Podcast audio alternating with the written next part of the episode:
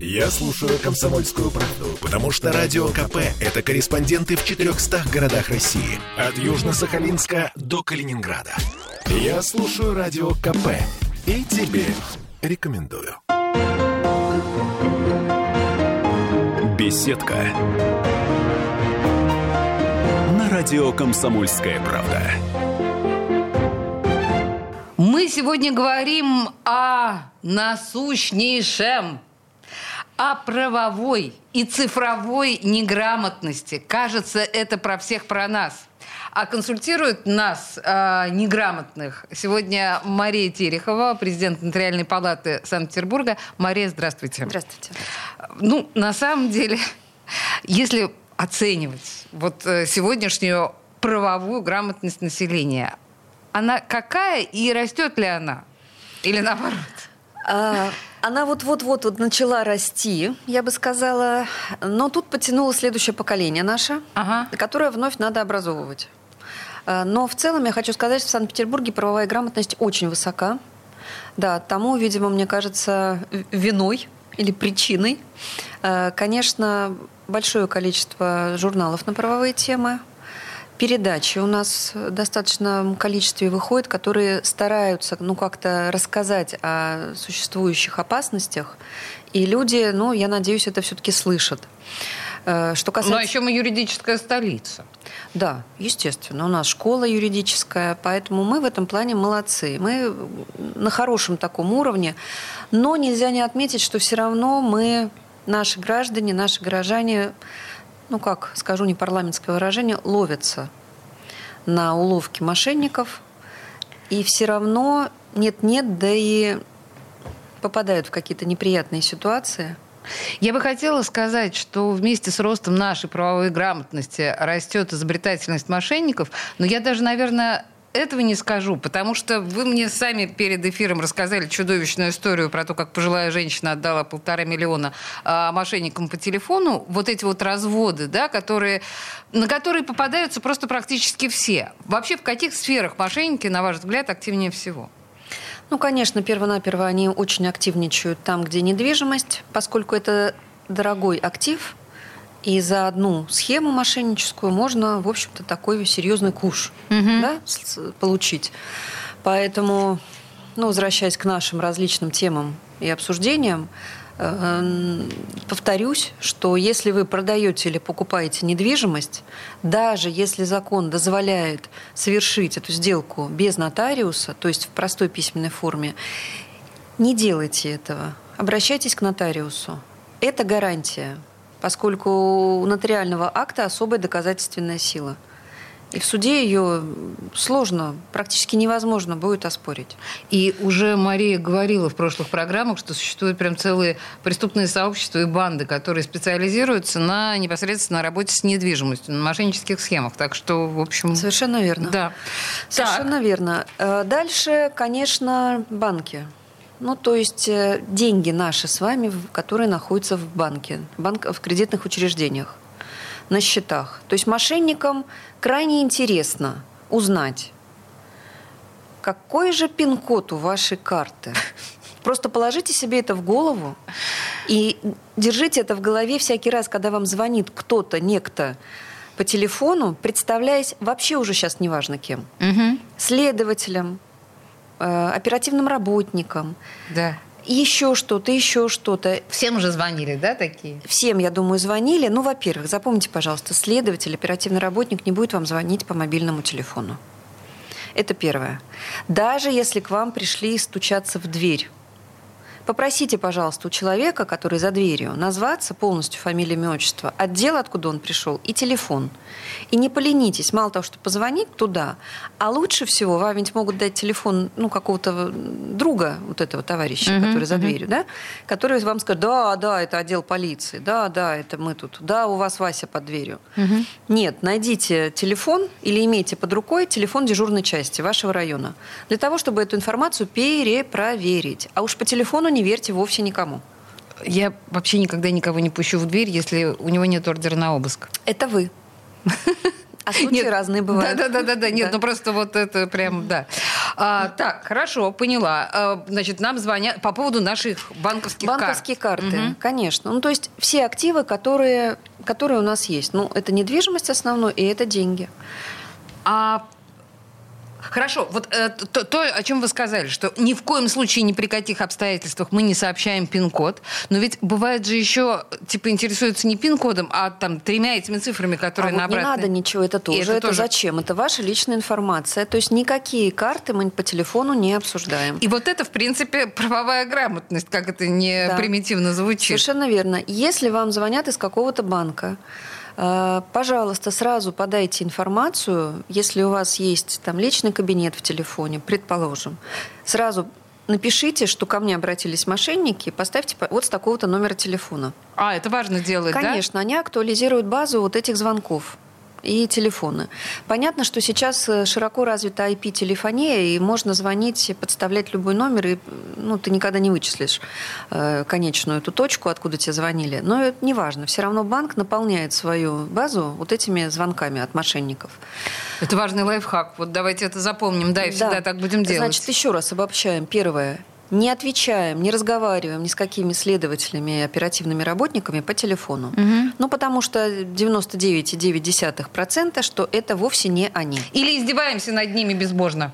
Или издеваемся, да. Ну, вот как у меня был звонок, следователи, все перебрал человек. Следователь прокуратуры, ФСБ, ГУВД, ФСО, еще что-то, я не помню, что он назвал. Я захохотала, говорю, вам самому не страшно с собой? Ну, он меня как-то выругал и положил, я говорю, и вам не хворать, положил трубку. А, вот, они, конечно, не, не нравится им, когда их рас, раскусили. Вот, значит, не разговариваем с этими людьми. Если звонят как будто бы из службы безопасности банка, ну, во-первых, сразу внутри себя оцениваете. А в этом банке у вас счет открыт?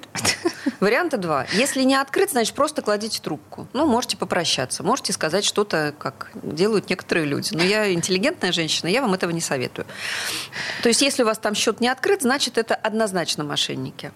Если у вас счет в этом банке открыт, то же самое, кладете трубку и самостоятельно звоните в банк и выясняете, есть какие-то проблемы и вопросы ко мне. Нет, до свидания. Все, вы убедились, и в первом и втором случае вам звонили мошенники. Третья категория мошенников, ну, наверное, их больше, но основные, которые, им даже не то, чтобы ваши квартиры нужны или ваши деньги нужны. Им деньги в принципе нужны. Им не важно, есть у вас счет в банке или нет счета в банке, есть у вас квартира, нет у вас квартиры. Их задача вывести вас на некую эмоцию, чтобы вы сэмоционировали. И поэтому вам звонят от имени дочки, внучки, сына, брата, свата, неважно. И рассказывают какую-то страшную историю. Я попал в ДТП, меня вот тут остановила полиция и срочно требует чего-то привезти. А, вот. Вот, пожалуйста, сразу включаем холодный разум, угу. кладем трубку – и перезваниваем своему родственнику. На самом деле ужас всей этой ситуации в том, что сейчас э, рассказывают о новых технологиях, которые используются там, в частности, в Телеграме, когда голосовуха, да, могут похищаться голосовухи и на, на основании войса делать, собственно говоря, ну, это не, не очень сложно технологически, конечно, делать вот эти вот... Э, да.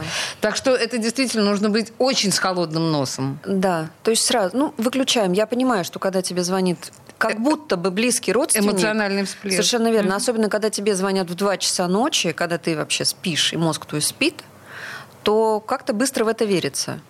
Но давайте попытаемся все-таки с холодной головой. Дальше, последнее время, где-то последние полгода, развитие получила следующая форма. Большое развитие получила Telegram, мессенджер Telegram, угу. в котором, как мы с вами знаем, возможно делать анонимные анонимный аккаунт.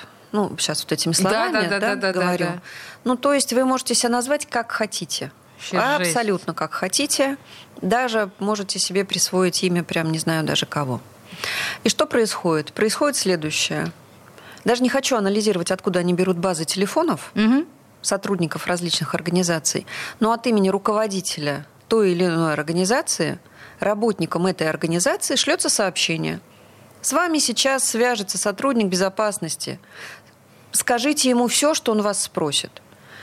И ну, говорите это без свидетелей. Постарайтесь остаться одна в комнате один, да, когда ну, вы будете это, с ним говорить. Да, и в итоге в итоге что? А этому товарищу-то интересно все то же самое про вашу карту и пин-код к ней.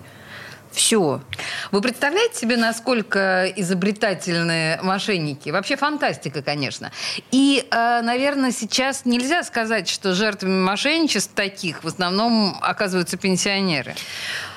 Да вот вы знаете, нет. И... Получай, я чуть не повелась вот на такой развод, о котором рассказала Мария. Да? Да, да, да. Но у нас тоже так же вот от нашего генерального директора пошла вот угу. такая рассылка. Ну, ну вот якобы она... от генерального ну директора. Ну вот, видите, они, причем в разных. И в Госдуме уже в телеграм-канале я прочитала, что от председателя Госдумы. Да? От Вячеслава ну Володина. Совершенно верно. Поэтому люди вот так, кто на что учился, это называется. Поэтому тоже здесь не реагируем, сразу же направляем Э, руководителю, своему реальному руководителю, а вы ли мне это писали, ну и выясняйте, что нет, никто вам ничего этого не писал. Мы говорим сейчас о правовой и цифровой неграмотности, ну или о повышении грамотности, по крайней мере, нашу с вами грамотность повышает прямо сейчас наш эксперт Мария Терехова, президент Нотариальной палаты Санкт-Петербурга про другие формы мошенничества и о том, главное, как можно защититься от этого всего. Буквально через две минуты не отключайтесь. Беседка. На радио «Комсомольская правда». Чтобы не было мучительно больно за бесцельно прожитые годы, слушай «Комсомольскую правду». Я слушаю Радио КП и тебе рекомендую. Беседка. Радио «Комсомольская правда». Мы говорим о правовой и цифровой неграмотности. Ну и, естественно, о мошенниках. Нас консультирует Мария Терехова, президент Нотариальной палаты Санкт-Петербурга. И хорошо, а, Нотариус как может защитить от мошенников? Что тут может сделать нотариус-то? Нотариус может защитить, конечно, в тех случаях, когда речь идет о совершении нотариальных действий. Угу. Да? И мы возвращаемся опять-таки к сделкам с недвижимостью. Угу. То есть мы говорим о первоначальном сегменте.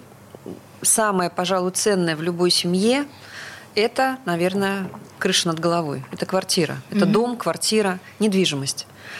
И крайне странно всякий раз выглядит, когда люди, ну, казалось бы, копили на эту квартиру всю, всю жизнь. жизнь, они либо родители, и потом они это продают неизвестно кому, по договору в простой письменной форме. А еще хуже, когда покупают неизвестно у кого, не обладая специальными познаниями, и потом оказывается, что остаток жизни они проводят в судах.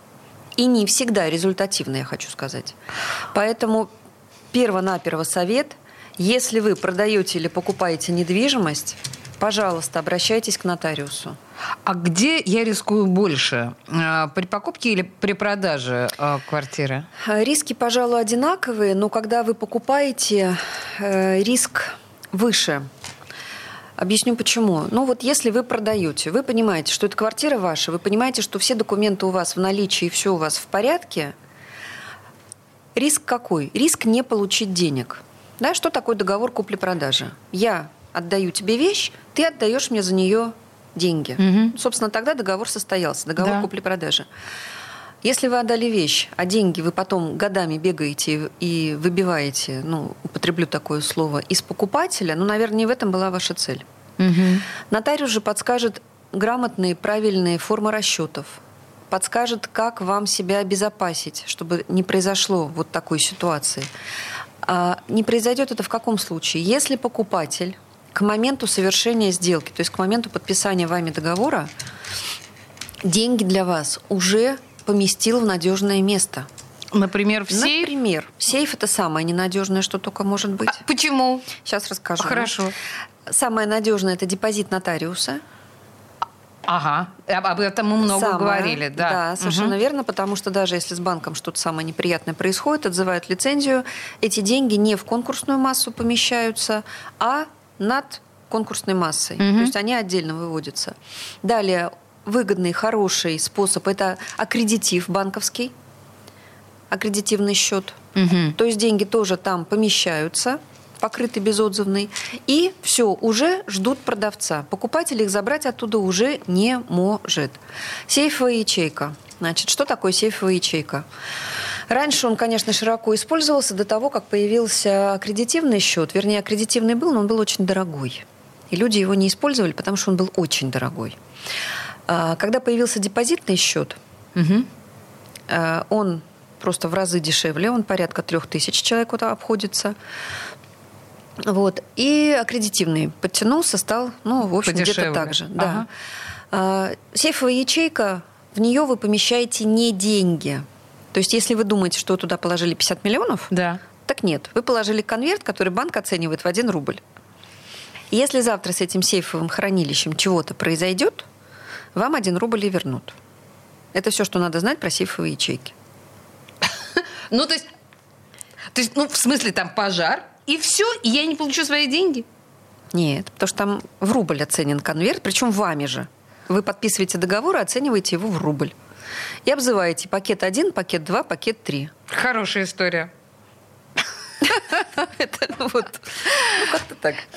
По- Значит, э, на самом деле самая а, правильная история это вот нотариальный Депозит депозит. нотариуса либо Депозит. аккредитивный счет. Мгм, То есть, мгм. если все-таки вы пошли по пути без нотариуса, ну хотя бы аккредитив используйте. Мгм. Это я сейчас продавцу говорю. Мгм. Требуйте от покупателя, чтобы деньги для вас лежали. Потому что иначе вы будете за ним носиться и искать эти деньги. А если я покупатель, какие у меня риски? Если вы покупатель, у вас есть риск купить что-то не очень хорошее. Э, Ну, не- Перво-наперво, вот что такое проверка нотариусом законности сделки и что такое нотариальная форма сделки? Нотариус мало того, что отвечает за законность, он еще и проверяет право стороны на совершение этой сделки. То есть является ли вот этот Иванов, который мне говорит, что он собственник, Мгм. действительно собственником. Это первое, что проверяет нотариус в сделках с недвижимостью. А кто к нам пришел? Он вообще собственник или кто? Ага. Или мы к вам заехали на час снять вашу квартиру и продать ее удачно? Ну, только не для вас удачно, а для нас. Да? А, Это первое. Когда вы совершаете сделку без нотариуса в простой письменной, ни у кого, ри- у риэлтора, у самого продавца нет обязанности доказывать вам, что это собственник. И нет ответственности за то, что это не проверено. Ну вот это риск покупателя. Мгм. То есть он деньги может отдать. И здесь может обратная ситуация произойти. Они подписали договор. Причем даже деньги ведь он как прилично мог поместить э, на счет э, аккредитивный. Все замечательно. Продавец эти деньги забрал. А потом приходит реальный Иванов и говорит, что так, а подождите, а вы почему здесь живете? Я вот собственник. И вы начинаете бегать уже вот за тем Ивановым, который вовсе не Иванов-то был. И все, вы без денег и без квартиры. Хорошая схема. Так, ну это самая прям, ну это прям самая криминальная схема. Это самая такая, А ну, может- очень, очень этого много. Много, да? Очень много. А, А может ли еще вот, ну, не такая жесткая, да, история, э, может ли нотариус проверить ситуацию с обременением продаваемой квартиры? Ну, ведь там же может быть она может нормальная совершенно квартира, вот я покупаю, да, все в порядке, но там есть какие-то детали. Конечно, конечно. Мы же это все смотрим. И Мгм. мы требуем в том числе разрешения либо согласия каких-то третьих лиц. Мгм. Например, квартира, возможно, в ипотеке у банка. Так. Ну, то есть в залоге, да? И значит, продать ее можно только с согласия банка. Люди этого не знают. И в простой письменной умудряются такие договоры подписывать. И, конечно, получают приостановку в регистрации, ну, потому что согласие банка не получено, а деньги уже переданы продавцу. И начинается потом длительная история, чтобы продавец эти деньги вернул. Возвращают через много лет, когда они обесценились уже. Зачем это нужно? Тоже, наверное, не очень хорошо. Бывает такое, что э, тоже надо знать, если квартира, например, принадлежит несовершеннолетнему ребенку, даже целая квартира, Мгм. казалось бы, целая квартира вроде бы не, не подлежит обязательному нотариальному удостоверению, но если она принадлежит несовершеннолетнему, то это обязательно нотариальная форма. Обязательно. Почему? Потому что несовершеннолетний, А, потому то что по много закону. угроз да, в его сторону направлено. И мы сейчас даже не про родителей, все-таки число ну, скажем так, ни добросовестных, ни нехороших родителей невелико. Конечно, да. Да, в основном, естественно, родители правильные и за чадо свое, конечно, боятся и оберегают, но случаи всякие бывают. И ребенка проще, наверное, как-то что-то неправильное сделать. Ну да, но иногда просто дураки, родители. Просто иногда ну, они... Неграмотность, да, не, не... неграмотность. А, ну, да, все туда же. Все туда же. Вот, вот об этом мы, мы и говорим. А, значит, смотрите, а, вот везде... Как защитить себя, если везде предлагаю подписывать бумаги и согласия, да, ты не понимаешь, что там пишут, не понимаешь, что ты подписываешь.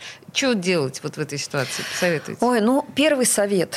Это, во-первых, читать то, что мы подписываем. Особенно потому... то, что мелким почерком. В смысле, мелким а шрифтом вот особенно написано. то, что мелким шрифтом, да. Я понимаю, что когда мы приходим с вами, э, например, лечить зубы, к стоматологу, и ну, вынуждены сейчас медики давать нам эти информированные согласия. Всегда уже, да, И я понимаю, что, наверное, в этой ситуации вряд ли уже кто-то что-то читает, хотя и здесь, вот, пожалуйста, читайте.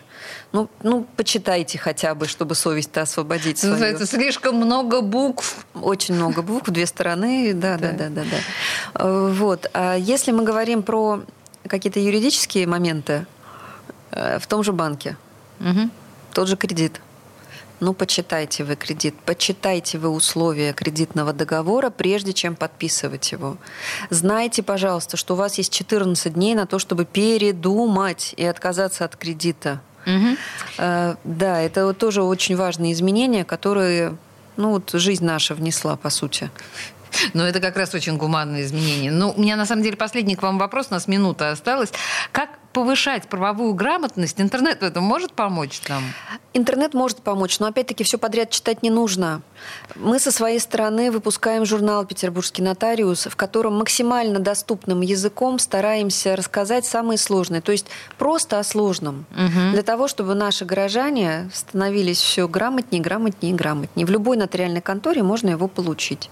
Бесплатно? Конечно. А, то есть это даже не покупаемый журнал? Нет, конечно, нет, нет, нет. Это, а, это а в интернете в он виде. Есть? В интернете он есть на сайте Нотариальной палаты Санкт-Петербурга. Ну, на самом деле, да, точно. Я вспомнила, я же, конечно, его да. читала, и вообще это достаточно захватывающая история, потому что там есть не, не только какая-то да, юридическая консультация, там какие-то исторические есть да. достаточно интересные. Мы стараемся вот. его для, для, для всех-всех, для широкого круга наших читателей делать, чтобы интересно было и старому, и малому, и образованному, и менее образованному, ну, всем. В общем, это чтиво, друзья, да? Петербургский нотариус. А нас консультировала сегодня Мария Терехова, президент Нотариальной палаты Санкт-Петербурга. Мы поняли, что, в общем, мошенники не дремлют и Бекарев, да? Спасибо вам Совершенно большое. Верно. Спасибо вам. Беседка. На радио «Комсомольская правда».